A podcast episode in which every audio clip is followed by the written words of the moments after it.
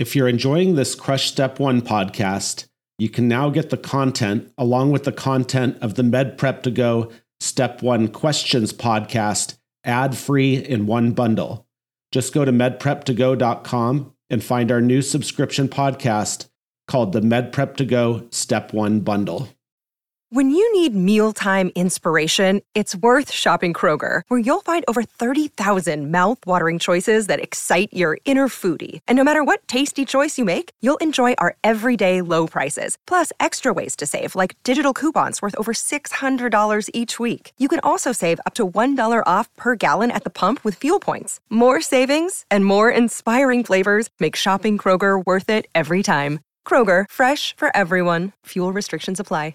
If you're struggling to lose weight, you've probably heard about weight loss medications like Wegovy or Zepbound, and you might be wondering if they're right for you. Meet PlushCare, a leading telehealth provider with doctors who are there for you day and night to partner with you in your weight loss journey. If you qualify, they can safely prescribe you medication from the comfort of your own home. To get started, visit plushcare.com slash weight loss. That's plushcare.com slash weight loss. Plushcare.com slash weight loss. I'm Ted O'Connell, one of the authors of Crush Step 1, the ultimate USMLE Step 1 review, along with my co authors, Ryan Pedigo and Thomas Blair. I am also the Chief Content Officer for Inside the Boards. This is the Crush Step 1 podcast based on the second edition of our best selling book. The goal is to provide you high yield and high quality audio content of the book to help you study on the go and reclaim some of the time in your day.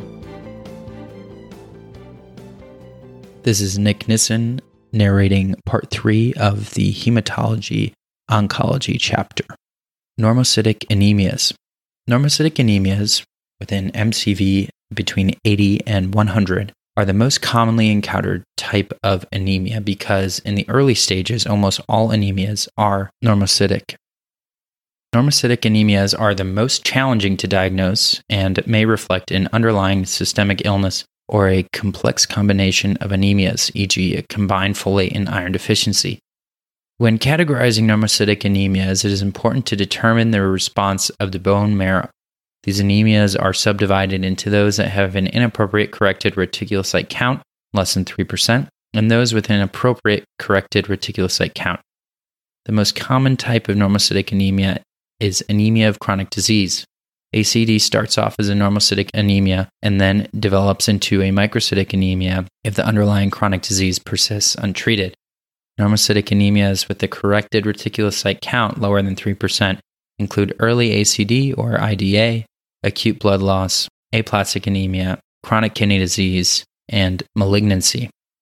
The normocytic anemias with a corrected reticulocyte count more than 3% encompass all the clinically important intrinsic or extrinsic hemolytic anemias, including sickle cell disease, glucose 6 phosphate dehydrogenase or G6PD deficiency, pyruvate kinase or PK deficiency, hereditary spherocytosis, hereditary elliptocytosis, paroxysmal nocturnal hemoglobinuria or PNH, HBC disease, immune hemolytic anemias, and microangiopathic and macroangiopathic hemolytic anemias. Hemolytic anemia is defined by the premature destruction of circulating RBCs from numerous inherited or acquired conditions. Causes of hemolysis are traditionally categorized by whether the abnormality is intrinsic or extrinsic to the RBC intracorpuscular versus extracorpuscular defects, and whether the hemolysis occurs in the vasculature or in the reticuloendothelial macrophages of the liver and spleen, intravascular versus extravascular hemolysis. As a general rule, most inherited conditions leading to hemolytic anemia are due to intrinsic RBC defects, and most immune hemolytic anemias are extravascular. Intrinsic or intracorpuscular causes of hemolytic anemia include issues with RBC itself, such as the following 1. Defects in hemoglobin structure, function, and production, like sickle cell disease, HBC disease, and thalassemia. 2. Defects in red cell metabolism, as in G6PD or PK deficiency. Or 3. Defects in RBC cell membrane production, such as hereditary spherocytosis, hereditary elliptocytosis, and paroxysmal nocturnal hemoglobinuria. Extrinsic or extracorpuscular defects are those in which external factors in developmentally normal RBCs lead to premature loss of membrane or membrane structural damage. In these cases, RBCs are destroyed as a result of mechanical, immunologic, infectious, metabolic, or oxidant damage, e.g., autoimmune hemolytic anemia or microangiopathic slash macroangiopathic anemia. Intravascular hemolysis refers to RBC breakdown that occurs primarily within the blood vessels. This happens when there is a significant structural damage to RBC membrane, e.g., mechanical shearing from prosthetic valve or complement induced lysis, or when the reticular endothelial system is overwhelmed. The hallmark of intravascular hemolysis is the spilling of RBC contents into the bloodstream, namely the release of free hemoglobin and lactate dehydrogenase, or LDH. Free hemoglobin then binds to haptoglobin, and hemoglobin haptoglobin complex is rapidly removed by the liver, causing a drop in plasma levels of haptoglobin. When intravascular hemolysis is severe, circulating haptoglobin is unable to bind all of the free hemoglobin, and patients develop dark urine from the spilling of free hemoglobin into the urine, known as hemoglobinuria. Therefore, intravascular hemolysis is characterized by high LDH and low haptoglobin levels. Extravascular hemolysis reverses RBC breakdown that occurs primarily by the macrophages of the reticuloendothelial system in the liver, spleen, lymph nodes, and bone marrow. In this setting, RBCs are broken down in a largely contained system, thereby avoiding direct release of RBC contents into the bloodstream. Because there are no free hemoglobin floating around in the circulation, haptoglobin levels will not drop and free hemoglobin does not spill into urine, i.e., there's no hemoglobinuria. Severely damaged RBCs that enter the reticuloendothelial system are phagocytosed in their entirety and destroyed within phagosomes of macrophages. Extravascular digestion of RBCs generally occurs in the liver, but in certain circumstances, it occurs primarily in the reticuloendothelial system of other organs. For example, the spleen primarily destroys poorly deformable RBCs, such as those seen in sickle cell disease and hereditary spherocytosis, by trapping them in the cords of Billroth.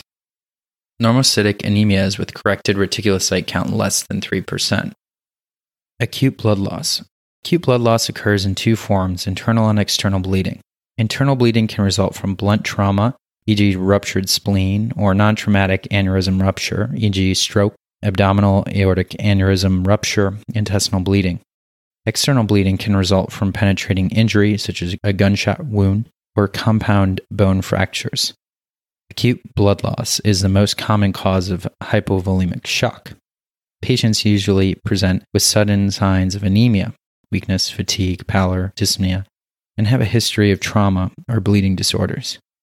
Laboratory findings in acute blood loss include hemoglobin and hematocrit that are initially normal but decrease as interstitial fluid shifts into the vascular compartment, resulting in hemodilution. The MCV is normal.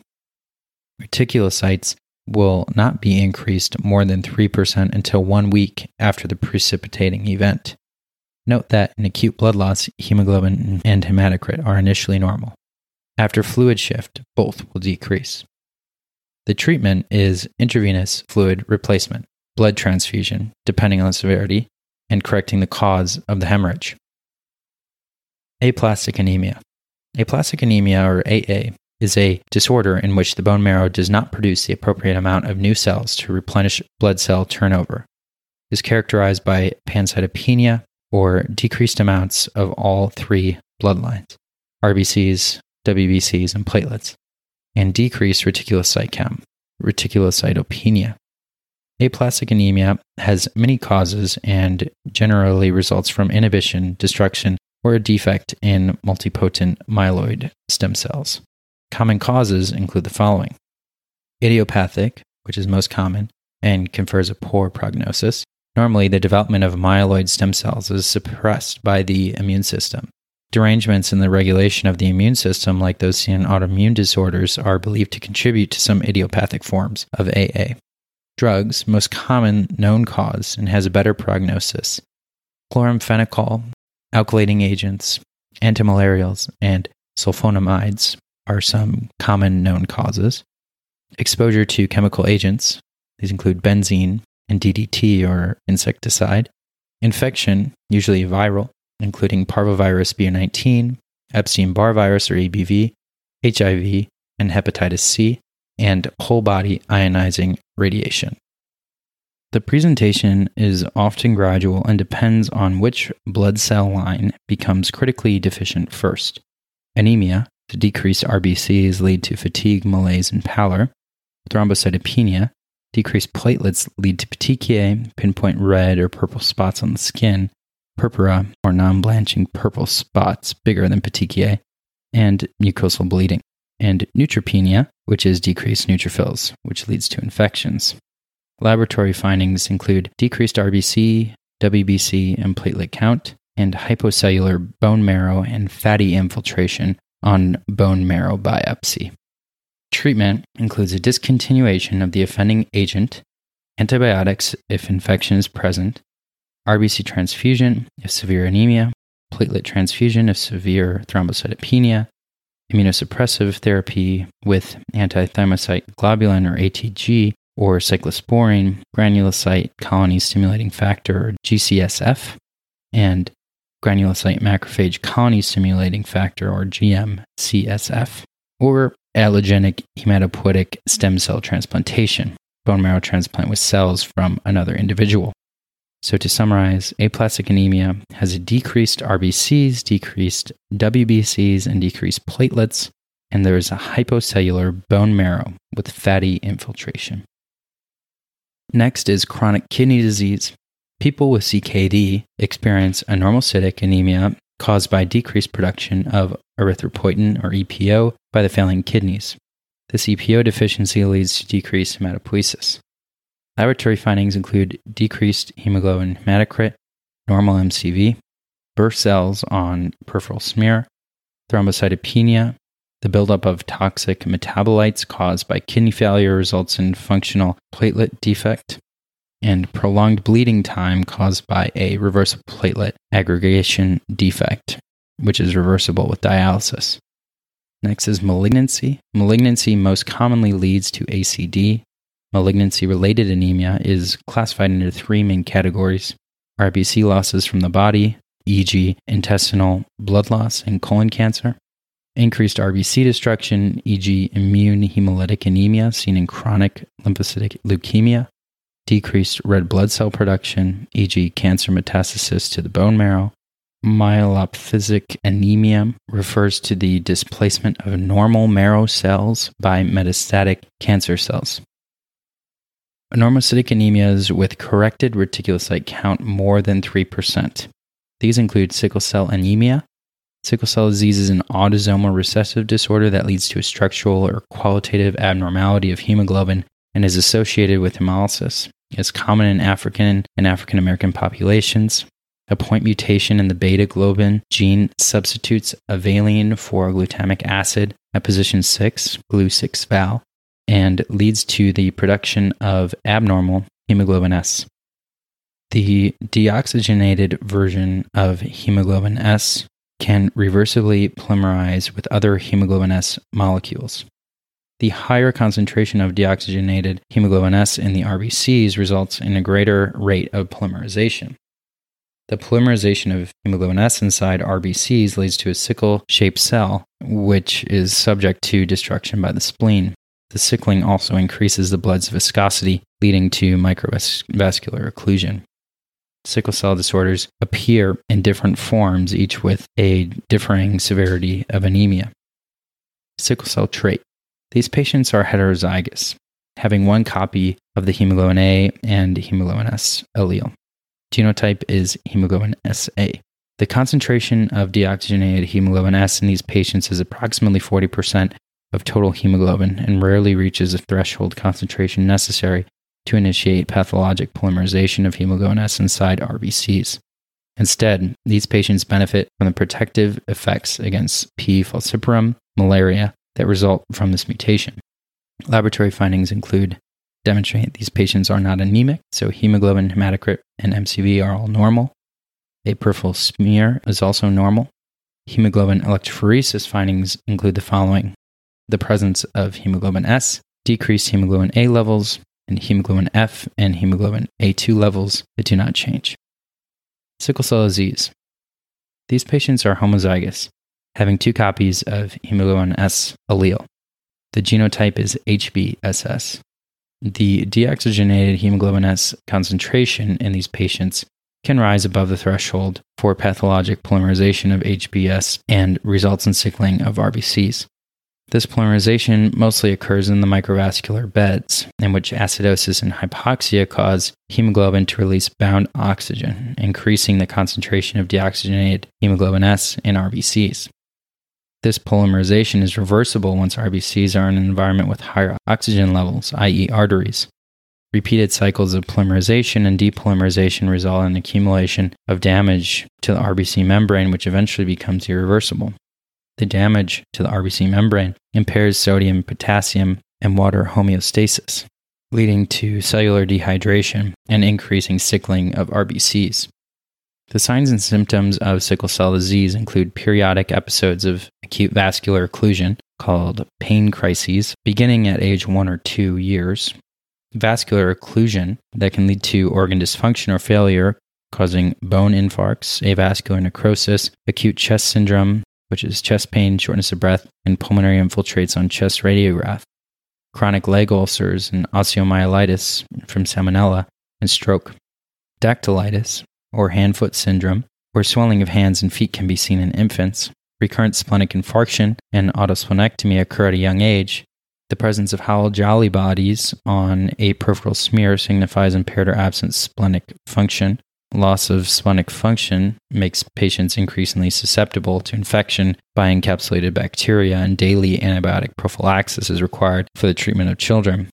Aplastic crisis can occur in patients with parvovirus B19. Sequestration crisis results when there is entrapment of sickled RBCs in the spleen, resulting in rapid splenomegaly. And finally, renal papillary necrosis can occur when microinfarcts of the kidney result in microhematuria. Laboratory findings include decreased hemoglobin hematocrit, normal MCV, in- increased reticulocyte count, crescent shaped RBCs, target cells, and Howell Jolly bodies on peripheral smear, and sickle cell screen with sodium metabisulfite, which induces the sickling of cells hemoglobin electrophoresis results as follows there's an absence of hemoglobin A, increased levels of hemoglobin S, and increased hemoglobin F levels. Plain radiographs of the skull may show a crew cut appearance, which is caused by the extramedullary hematopoiesis, as is also seen in thalassemias. Figure 11.16 demonstrates the crew cut appearance of a skull radiograph which is caused by extramedullary hematopoiesis in sickle cell disease and in thalassemias. Factors that increase hemoglobin S polymerization and sickling include any factor that results in the deoxygenation of hemoglobin. Acidosis results in a right shift of the oxygen binding curve and increased release of oxygen from hemoglobin. Hypoxemia is defined by decreased levels of arterial oxygen level this results in less oxygen available to bind to hemoglobin. Volume depletion or dehydrated RBCs increases the concentration of deoxygenated hemoglobin S inside the RBCs, and infection can lead to tissue hypoxemia and acidosis. Factors that prevent or reverse sickling and treatments. Avoidance of hypoxia and dehydration can prevent sickling. Increased levels of hemoglobin F inhibit hemoglobin S polymerization and prevent sickling. Hydroxyurea has been shown to increase hemoglobin F levels and is used in patients with frequent sickle cell crises. Newborns are often asymptomatic because of the high levels of hemoglobin F. Morphine can provide pain relief. Exchange transfusion can be used to treat serious forms of vascular occlusion, e.g., acute chest syndrome, stroke, and priapism. Allogenic stem cell transplantation is curative in patients with severe clinical disease. All patients with sickle cell disease must be up to date on their immunizations, including pneumococcal, meningococcal vaccine, Haemophilus influenza type B vaccine, hepatitis B, and influenza vaccines. Patients with sickle cell disease should receive folic acid supplementation. G6PD deficiency. G6PD, an enzyme that protects RBCs from oxidant stress, has decreased activity in people with this disorder, leading to increased hemolysis in situations of stress. This enzyme deficiency leads to decreased synthesis of NADPH, a reduced form of nicotinamide adenine dinucleotide phosphate, and glutathione, antioxidants from the pentose phosphate pathway. Normally, NADPH helps restore glutathione stores so that glutathione can then reduce reactive oxygen species like H2O2 to less harmful compounds like H2O hemolysis is mostly intravascular, but some extravascular hemolysis is also seen. Increased stress levels to the oxidation of hemoglobin inside RBCs and hemoglobin molecules precipitate to form Heinz bodies. Intravascular hemolysis results because Heinz bodies damage the RBC membrane and make RBCs more susceptible to lysis in the circulation. RBCs that do not lyse well in circulation are removed by the spleen, leading to extravascular hemolysis. G6PD deficiency is an X linked recessive disorder common in Black, Middle Eastern, and Mediterranean populations. It is thought to be protective against P. falciparum malaria. Hemolysis often results from exposure to oxidative stress, such as the following 1. Infection, most common, typically acute viral or bacterial infections. Two, drugs, sulfonamides like trimethoprim, sulfamethoxazole, dapsone, primaquine, chloroquine, and nitrofurantoin. Third, acidosis, e.g., diabetic ketoacidosis or DKA. And fourth, fava beans. Historically, this condition was called favism. Signs and symptoms include that most patients are asymptomatic. There's a history of neonatal jaundice and cholelithiasis, episodic signs of anemia, possibly associated with jaundice and splenomegaly. Laboratory findings include decreased hemoglobin hematocrit, normal MCV, Heinz bodies and or bite cells on peripheral smear. Be sure to measure G6PD enzyme activity after a hemolytic attack.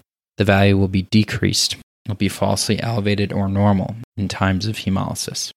To summarize, G6PD deficiency, increased stress leads to oxidation of hemoglobin inside RBCs, which leads to hemoglobin molecules precipitated to form Heinz bodies. Figure 11.17 demonstrates oxidant stress and G6PD. Figure 11.18 demonstrates RBCs with denatured globin proteins known as Heinz bodies, demonstrated by supravital staining. The macrophages will eliminate these inclusions, creating bite cells. Pyruvate kinase deficiency. PK deficiency is an autosomal recessive disorder that causes chronic lack of ATP in RBCs. PK is an enzyme in the glycolytic pathway that helps synthesize ATP. Because RBCs can only produce ATP via glycolysis, they're dependent on the proper function of the PK enzyme for energy. The lack of ATP results in accelerated RBC membrane damage and dehydration. It is characterized by chronic extravascular hemolysis and poikilocytosis, RBCs of abnormal shape, and cellular dehydration on blood smears. Patients may present with hemolytic anemia with jaundice since birth. Laboratory findings include hemoglobin and hematocrit, which are decreased. The MCV is normal. Echinocytes are present on peripheral smear, and be sure to measure direct PK enzyme activity to be able to diagnose. Figure 11.19 demonstrates the spiked thorny projections of echinocytes. The treatment actually is that most patients do not require treatment. Splenectomy may be beneficial in patients with severe disease. Hereditary spherocytosis, or HS, is an autosomal dominant hemolytic anemia that results from an abnormality in the RBC membrane. It is characterized by defects in the membrane proteins, such as ankyrin, which is most common, spectrin, or band 3. RBCs lose their characteristic biconcave shape and instead have a spherical appearance. The spherical shape is less versatile and deformable in circulation, resulting in RBCs becoming trapped and removed in the spleen. Given the inheritance pattern, obtaining a family history aids in the diagnosis. Signs and symptoms include patients that can be asymptomatic until adulthood, anemia, increased unconjugated bilirubin, jaundice, increased incidence of cholelithiasis, pigment gallstones. Laboratory findings will demonstrate a hemoglobin and hematocrit that are decreased. MCV is normal. MCHC is increased, which is characteristic of this disease on step one. Osmotic fragility tests will show increased lysis of RBCs in hypotonic solution. Spherocytes are present on peripheral smear. Splenectomy for treatment decreases entrapment and destruction of spherocytes in the spleen, is curative but only indicated for patients with severe disease given the increased risk of infection. Blood transfusion is used in patients with severe disease, and patients must be on folate and iron supplementation given the chronic hemolytic state. Hereditary elliptocytosis, or HE, HE is an autosomal dominant disorder that results from defects in its membrane protein spectrin, most commonly in band 4.1. Signs and symptoms are similar to HS, but generally milder, with most patients having no anemia. Peripheral blood smear will show elliptocytes. Hemolysis is caused by RBC destruction in the spleen, which will result in splenomegaly. Splenomegaly is curative in symptomatic patients. Figure 11.20 demonstrates spherocytes on peripheral smear. Paroxysmal nocturnal hemoglobinuria, or PNH, results from a rare acquired intrinsic defect in the RBC cell membrane that increases susceptibility of RBCs to complement mediated hemolysis. Normal RBCs have glycosyl phosphatidylinositol, or GPI linkage, or decay accelerating factor, DAF, proteins on their cell membrane, which act to protect the cell from destruction by the complement system. DAF helps disrupt formation of the membrane attack complex and prevents C9 from binding to the RBCs. Without these protective proteins on the cell surface, RBCs become easy targets for destruction by the complement system, and intravascular hemolysis ensues. Complement attachment to RBCs is potentiated in acidotic situations. Therefore, there's increased hemolysis at night when respiratory acidosis ensues because of the physiologic decrease in respiratory rate while sleeping. PNH usually occurs in the second decade of life, and the incidence increases with age. Platelets and granulocytes can also be affected by this disease. Patients with this disease are at increased risk of developing aplastic anemia and acute leukemia. Signs and symptoms include hemoglobinuria or red urine on awakening, and clinical and laboratory findings include a triad of Coombs negative, hemolytic anemia with pancytopenia and venous thrombosis, usually normal MCV but can be microcytic or low MCV because of long-standing loss of iron in the urine via loss of hemoglobin and hemosiderin in the urine. There'd be an iron deficiency caused by hemoglobinuria and hemosiderinuria, increased incidence of venous thrombosis with the intravascular destruction of platelets resulting in a release of their prothrombotic intracellular granules into the circulation. There'd be a decreased serum haptoglobin caused by intravascular hemolysis and a low leukocyte alkaline phosphatase or LAP score. The treatment is to correct the anemia and prevent thrombosis. Eculizumab is a monoclonal antibody that acts as a terminal complement inhibitor. Hemoglobin C or HBC disease.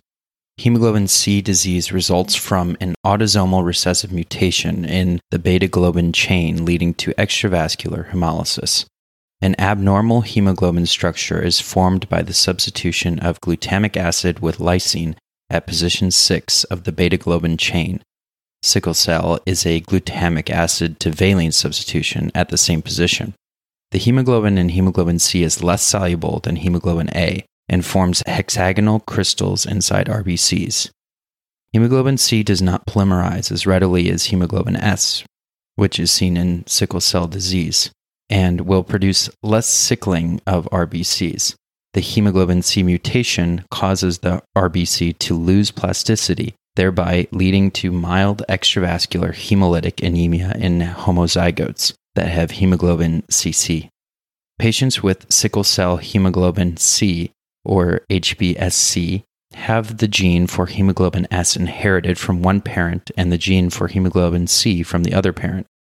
Hemoglobin SC patients will have only a few sickle cells and thereby have milder disease than hemoglobin SS patients. Signs and symptoms most people have no symptoms. Clinical and laboratory findings mild extravascular hemolysis in homozygotes or HBCC, people with hemoglobin C trait or hemoglobin AC are phenotypically normal. Peripheral smear and hemoglobin C crystals are seen in RBCs and will also see target cells. There is mild splenomegaly and mild anemia. The treatment, usually no treatment is needed, but patients may supplement with folate to improve the anemia. Immune hemolytic anemias.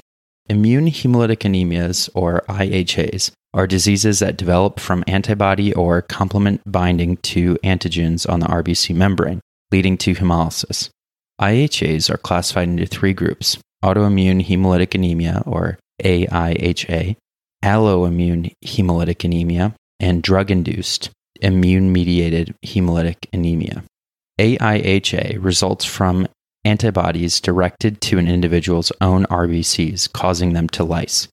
These are categorized into warm antibody type AIHA and cold antibody type AIHA. Almost half of the primary causes of AIHAs are idiopathic. Secondary AIHA can result from underlying diseases or drugs.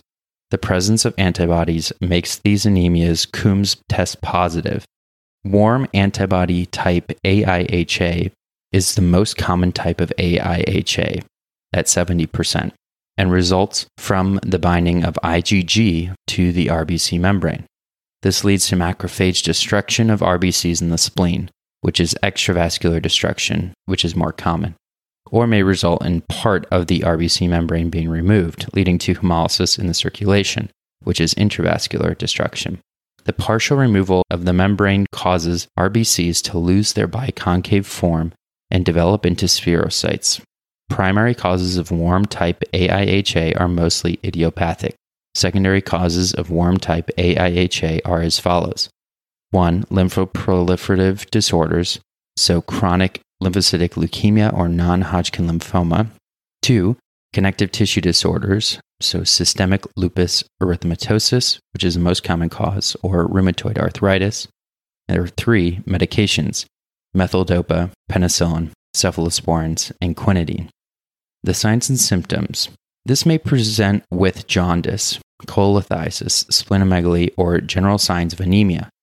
The patient may be asymptomatic if hemolysis is well compensated. Also, you may see signs of underlying autoimmune disorder, e.g., rash, fever, lymphadenopathy, or renal failure. The laboratory findings there is decreased hemoglobin and hematocrit, normal or sometimes high MCV. Spherocytes on peripheral blood smear may be visualized. Elevated unconjugated bilirubin, which is from extravascular hemolysis. There's decreased haptoglobin, increased urine hemoglobin levels from intravascular hemolysis. There's positive direct anti human globulin test, DAT, or direct Coombs test. The direct Coombs test is when anti Ig antibody is added to the patient's blood leading to agglutination of RBCs that already have IgG bound to them. The treatments folic acid supplementation is given because of the high RBC turnover. Treat the underlying cause when secondary. When AIHA is not controlled by treating the underlying cause or treating idiopathic warm type AIHA, the following may be used 1. Corticosteroids, which is the main treatment, 2. RBC transfusion in severe disease, three, splenectomy if the patient fails to respond to steroids, and four, intravenous immunoglobulin or IVIG. To summarize, warm antibody type has IgG, in comparison, cold antibody type has IgM. The most common cold antibody type AIHA is cold agglutinin disease, accounting for almost 15% of all AIHA it is a disorder caused by IgM autoantibodies against RBC that preferentially bind RBCs at low body temperatures. Unbinding the RBC, the IgM autoantibody will initiate the complement cascade, leading to C3b complement binding the RBC membrane.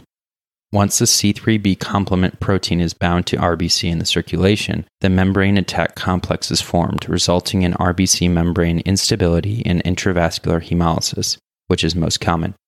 If RBCs reach the spleen and have IgM bound to them, but have not activated the membrane attack complex, they will be removed by splenic macrophages, which is extravascular hemolysis, which is less common. Cold antibody type AIHA occurs in chronic and acute forms. The primary causes of cold type AIHA are mostly idiopathic. Second causes of warm type AIHA are as follows. The chronic form, most common, is usually seen in older patients with chronic lymphocytic leukemia, lymphoma, and Waldenstrom macroglobulinemia. Is associated with Raynaud phenomenon, or cold-induced acrocyanosis, blue extremities. The acute form, which is less common and self-limited, is usually seen in younger patients and is a rare complication of Mycoplasma pneumoniae and Epstein Barr virus infections. Signs and symptoms Anemia related symptoms are usually mild. Jaundice and splenomegaly can occur.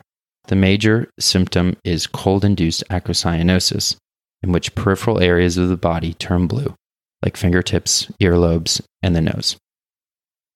Laboratory findings decreased hemoglobin and hematocrit with a normal MCV. There will be RBC agglutination on peripheral blood smear. Treatment treat the underlying disease. Acute forms are self limited. Supportive measures only are needed. Avoid cold exposure. And splenectomy, because mostly intravascular hemolysis is occurring, and steroids are rarely helpful. Be aware that certain drugs can result in immune mediated HA, drug induced HA, most commonly by the hapten mechanism. The hapten is a small molecule that, when combined with a larger molecule, can elicit the production of an antibody against it. The prototypical drug for this is penicillin. Penicillin will bind to a protein on the RBC surface, leading to the production of antibodies against the penicillin RBC compound. This results in hemolysis. Figure 11.21 demonstrates hapten formation and the mechanism for drug induced hemolytic anemia. Methyldopa and quinidine are other medications associated with drug induced IHA, although they result in hemolysis via a different mechanism than the one described. Microangiopathic and macroangiopathic hemolytic anemias. Micro and macroangiopathic hemolytic anemias result from mechanical or shear stress destroying the RBC membrane, leading to hemolysis. Microangiopathic hemolytic anemias, or MAHA, is caused by factors in the small blood vessels that cause them to narrow more than usual. MAHA is usually seen in disseminated intravascular coagulation, or DIC, thrombotic thrombocytopenic purpura, or TTP, hemolytic uremic syndrome, or HUS, or other disorders that cause increased coagulation leading to the narrowing of small blood vessels. Macroangiopathic hemolytic anemia results from shear stress caused by turbulent flow or occurs in patients with stenosis or prosthetic heart valves. General signs and symptoms of anemia will be seen. The peripheral blood smear will show schistocytes or fragmented pieces of RBCs. Figure 11.22 demonstrates schistocytes, which are fragmented RBCs as a result of shear stress. With that, we wrap up today's episode of the Crush Step 1 podcast. A big thank you to Elsevier Incorporated, the publishing company behind Crush Step 1, as well as all of my other books, for allowing us to put out this book in podcast format. Thank you for joining us, and please check out our other chapters.